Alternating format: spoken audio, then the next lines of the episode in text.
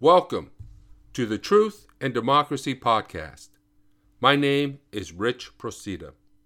I'm the founder of the Truth and Democracy Coalition and the host of the Truth and Democracy Podcast. Today, we have Minister Bert Newton. But before we begin, I want to tell you a little about the Truth and Democracy Coalition and about our upcoming events. The Truth and Democracy Coalition was formed to build a pro-democracy movement in America.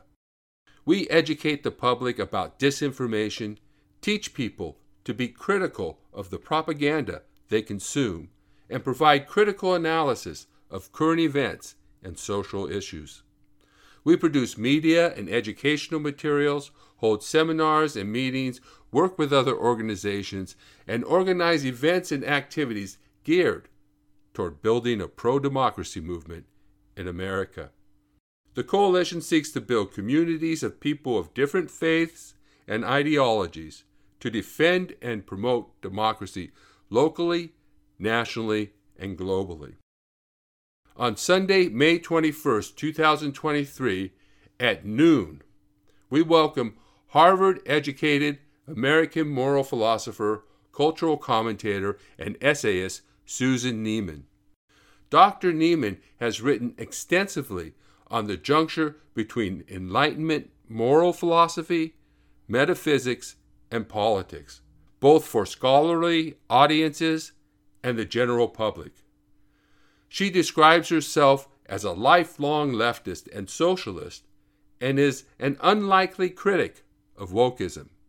She argues that the tenets of the woke have become antithetical to the traditional values of the left.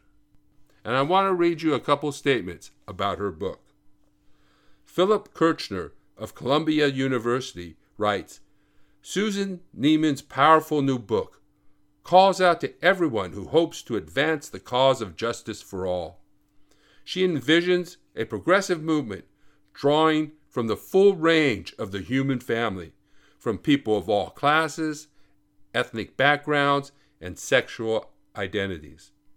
She urges them to renew the values articulated by Enlightenment thinkers, not to confine human beings by ancestry or biology, not to settle for merely replacing one regime of power with another, not to abandon the hope of genuine human progress.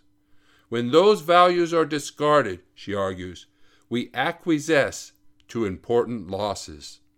In her characteristically lucid and accessible prose, she exhorts all of us to aspire to more.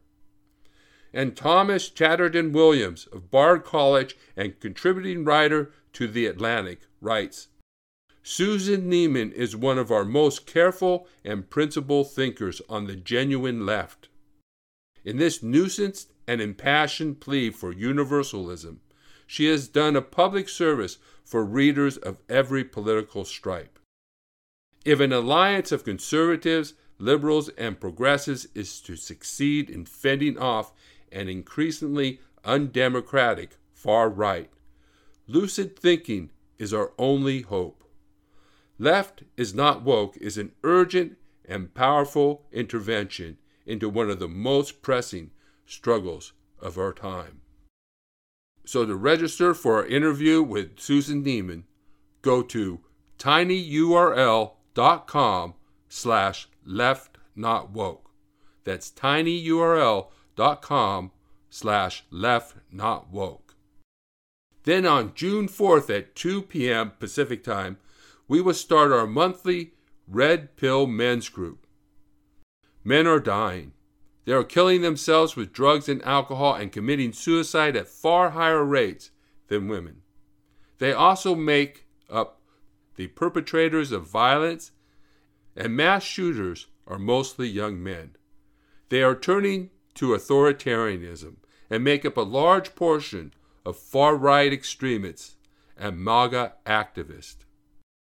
What's wrong with men? New studies show that implicit bias is strongest against men. Men are more the subjects of implicit bias than people of color or the poor. men have become the public enemy number one in our society. They are viewed as dogs and trash, among other things. The saying, women need a man like a fish needs a bicycle, has become popular among women who no longer need financial support from men. Studies show that women are happier being single and no longer want to love and take care of a man. All of this has had a profound effect on men. Pining for a past when they had more authority, men are turning to drugs, alcohol, suicide, and authoritarianism. To register for this nonpartisan men's support group, go to tinyurl.com/redpillmen. That's tinyurl.com/redpillmen. Then on June 11, 2023 at 2 p.m., Rich Procida, that's me by the way, an early pro-feminist activist, the author of Social Issues in Global Perspective, Pornography, and the leader of the Truth and Democracy Coalition, will lead a discussion about what's wrong with men and what to do about it. A survivor of severe sexual abuse, he will tell his story, address the problems facing men today, and talk about what needs to happen to move men back from the brink and back to sanity. To register, go to tinyurl.com/wrongwithmen. That's tinyurl.com/wrongwithmen.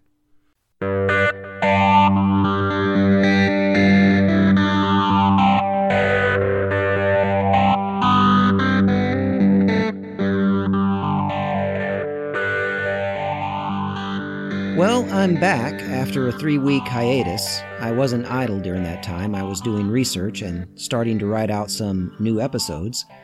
I also didn't want to interfere with the latter part of Lent with episodes about non-Lenten passages, because that's where I am in my series here. I'm not anywhere near Lent. My goal is that next year I will be on track with the Lenten parts of Matthew during Lent.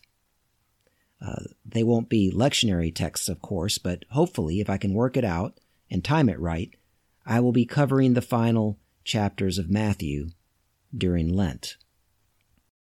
Anyway, I came across a meme circulating on social media recently that shows Jesus feeding the crowds, or he's supposed to be feeding the crowds, but instead of quoting from any gospel texts that tell any of the stories of the feedings, the creator of the meme wrote an alternate narrative to drive home a point. The meme reads, "And then Jesus drug tested everyone." Before deciding if the lazy, freeloading masses were worthy of receiving fish and bread. And then it quotes Jesus saying, "I can't feed these people. It will destroy their incentive to better themselves." You get the point.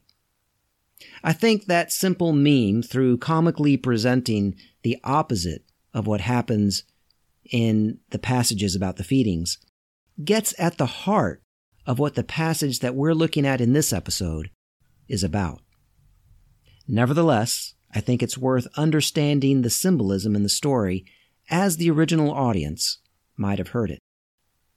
In the last episode, we saw Jesus encounter a Canaanite woman, Canaanites being the quintessential historic Gentile enemy. He encounters this Canaanite woman who becomes the hero of the story. Her persistence and wit brings reconciliation and relationship with this Jewish Messiah. She asks for a healing for her daughter, and the banter between her and Jesus is about food. She makes the argument that Gentiles should also get some of the bread that Jesus is handing out, if only the crumbs that fall from the table. Jesus concedes the debate and heals her daughter. This healing and talk of food signals what comes next. Right after this encounter, Jesus heals and feeds a Gentile crowd. This Canaanite woman plays a role in this story that opens up a whole new dimension of liberation. liberation and deliverance for the Gentile peasants. This is not the first time that Jesus has encountered Gentiles. Jesus did heal a centurion's servant or son, the Greek word is ambiguous, in chapter 8, but he was in Jewish territory. And then when he did try to venture into Gentile territory, the region of the Gatherings, where he liberated two men from a legion of demons, the people asked him to leave, and so he did. He went back to Jewish Galilee. But now, after encountering this woman and conceding a debate for the first time in the story, he finally finds an opening, or is dragged into it, depending on how you interpret that passage, to expand his work among the Gentile peasantry. My name is Bert Newton, and this is episode 39 of Bible Study, Parody and Subversion in Matthew's Gospel.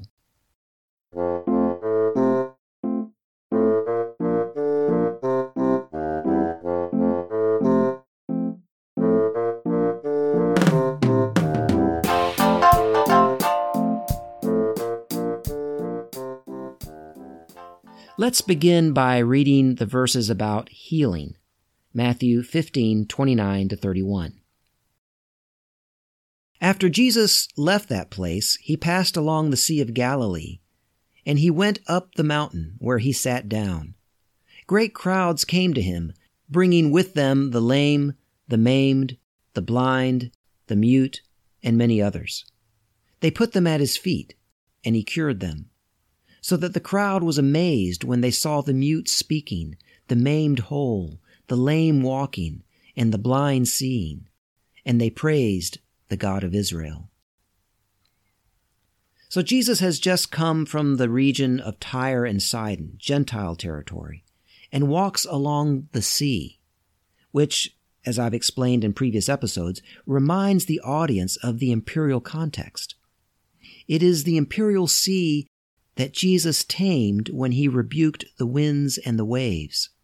It is the imperial sea that Jesus has subdued under his feet when he walked on it. Now he seems to be in a border region between Israelite and Gentile territory. He goes up a mountain and sits down. We might blip right over that part. Sitting down doesn't signify much to us. It's kind of passive inactivity to us. Sitting on a mountain is perhaps picturesque, but nothing more. Yet this image of sitting on a mountain would have been pregnant with meaning for the original audience. The image of sitting down on a mountain recalls his sitting down on a mountain in chapter 5, just as he was about to expound on the law for the new society. And both this image of Jesus on a mountain here in chapter 15 and the one of Jesus on a mountain in chapter 5 both recall Moses on Mount Sinai, where he received the law for the new nation or new society of Israel. This image of sitting down with crowds coming to him is also a royal and a wisdom image. In the ancient world, kings would sit to rule, to make decisions, issue decrees, and teachers would sit to teach. So that's four dimensions of the meaning of this image of sitting on a mountain. This scene of Jesus sitting on a mountain recalls the earlier scene of him sitting on a mountain in chapter 5 to expound on the law for the new society. It recalls Moses receiving the law for the new Israelite society on Mount Sinai, and it evokes wisdom and royal themes. Jesus is a teacher and a king. The people bring the sick to him, and he heals them. As I've explained in previous episodes, these images of healing in the gospel recall the images of liberation from the prophets. The prophets used images of healing to describe liberation from foreign empires, and this passage in Matthew really emphasizes this image.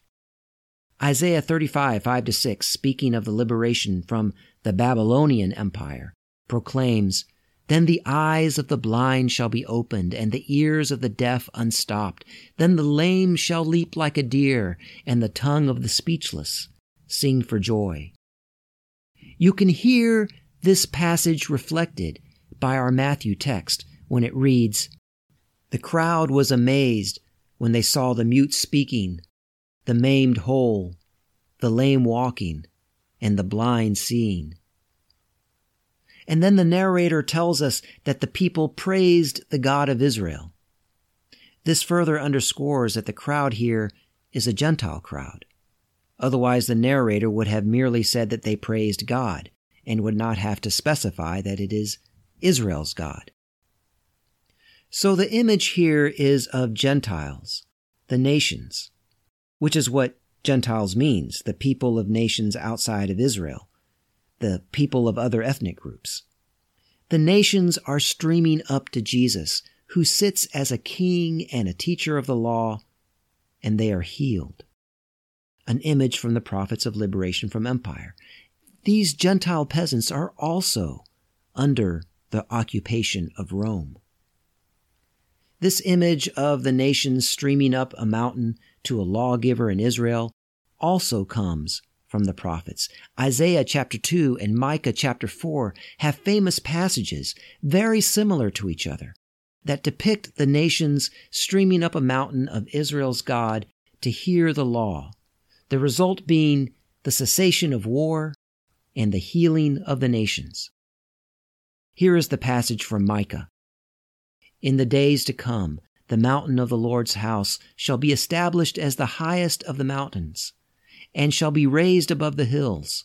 People shall stream to it, and many nations shall come and say, 'Come, let us go up to the mountain of the Lord, to the house of the God of Jacob, that he may teach us his ways, that we may walk in his paths.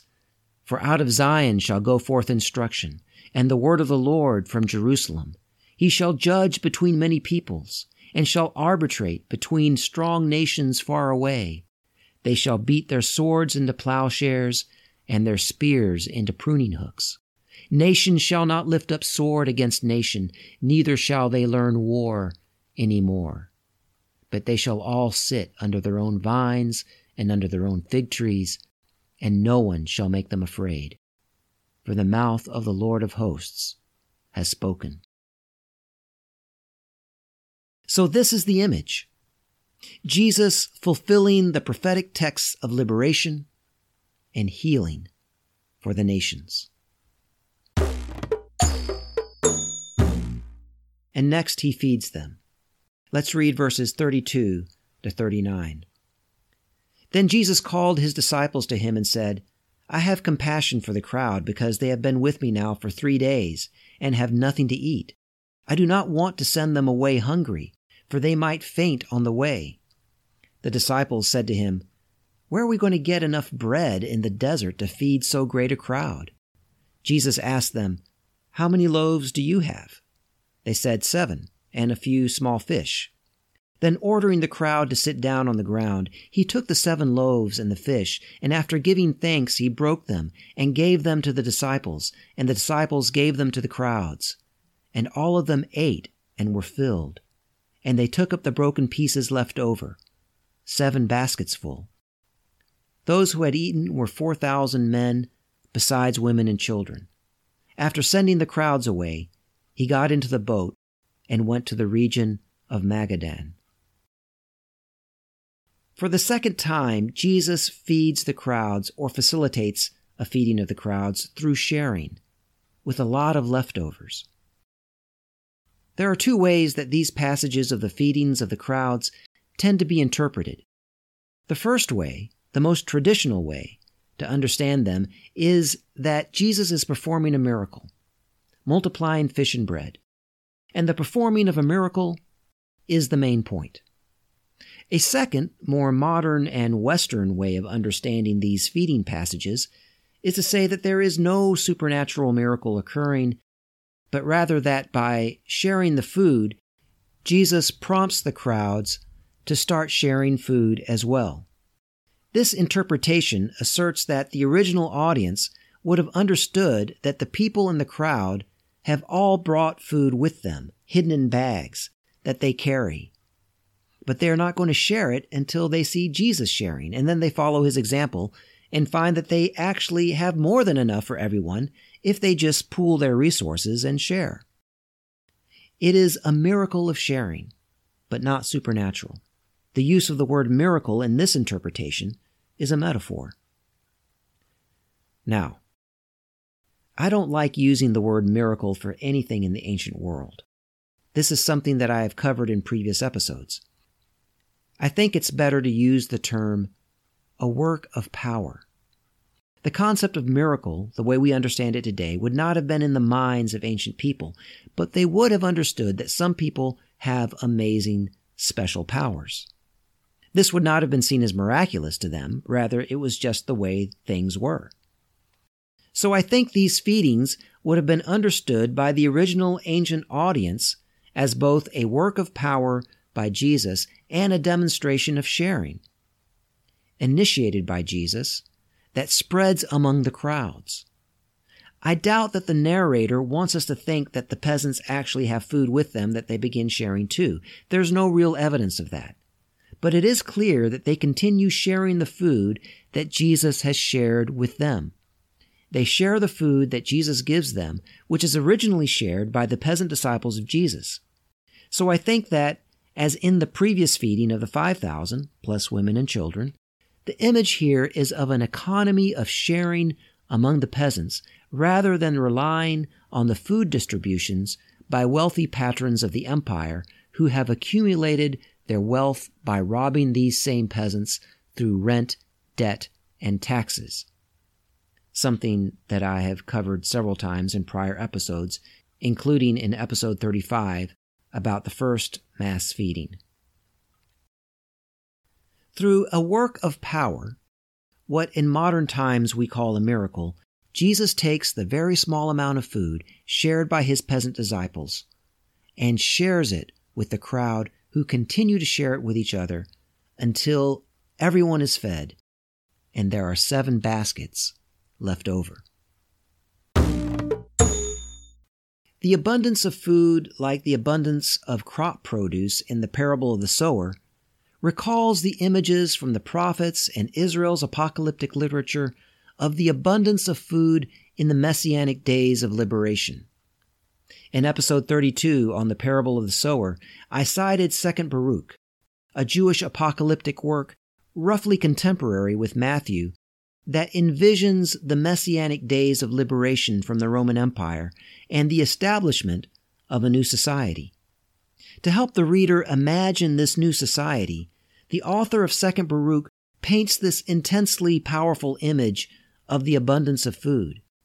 In chapter 29, verses 5 and 6, the text proclaims, "The earth also shall yield its fruit 10,000-fold, and on each vine there shall be 1,000 branches, and each branch shall produce 1,000 clusters, and each cluster produce 1,000 grapes, and each grape produce a core of wine.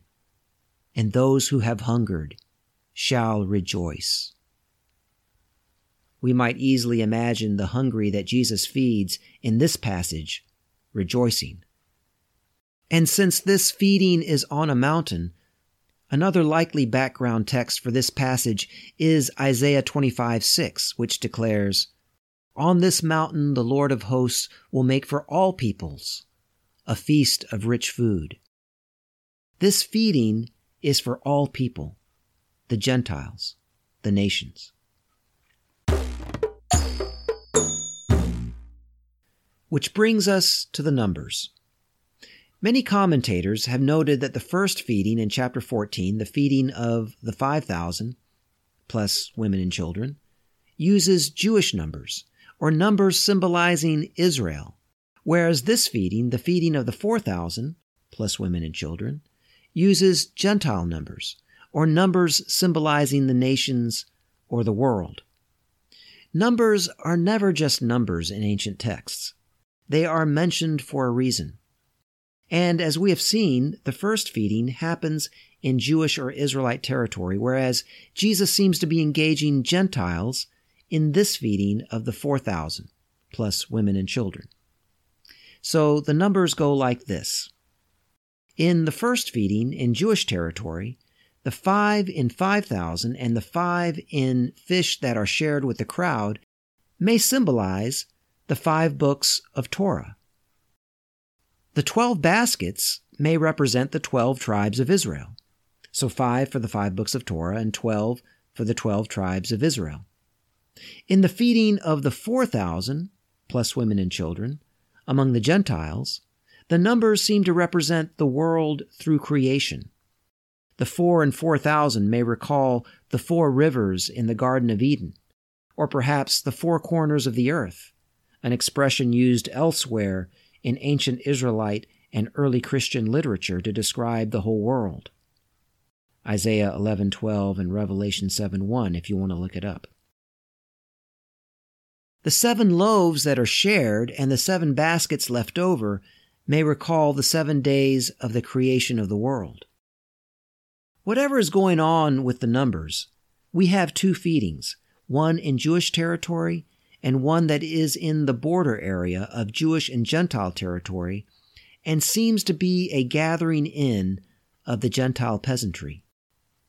As in the prophetic texts, the people stream up to the lawgiver and teacher who heals and feeds them. And again, Jesus is contrasted with the leaders of the people who have abandoned and abused the people. Back at the end of chapter 9, the narrator told us that Jesus had compassion on the crowds because they were harassed and helpless, like sheep without a shepherd. One of the texts that the narrator had in mind for this was likely Ezekiel 34, 2-6, which reads, "Thus says the Lord God, ah, you shepherds of Israel, who have been feeding yourselves, should not shepherds feed the sheep? You eat the fat, you clothe yourselves with the wool, you slaughter the fatlings, but you do not feed the sheep. You have not strengthened the weak, you have not healed the sick, you have not bound up the injured, you have not brought back the strayed, you have not sought the lost, but with force and harshness you have ruled them." So they were scattered, because there was no shepherd, and scattered they became food for all the wild animals. My sheep were scattered, they wandered over all the mountains, and on every high hill. My sheep were scattered over all the face of the earth, with no one to search or seek for them. In contrast, we have seen Jesus feed and heal the lost of Israel. Now he gathers the lost of the Gentiles, who also suffer under the same Roman occupation. He gathers them on a mountain, people also harassed and helpless, sick and hungry, without a shepherd. And Jesus heals and feeds them too. My name is Bert Newton. The music for this episode has been provided by Bob Nolte and David Martin. Please share this podcast with your friends and your enemies and everyone in between. And don't forget to rate us on Apple Podcasts and wherever you can do that. That draws people to us. This has been episode 39 of Bible Study, Parody and Subversion in Matthew's Gospel.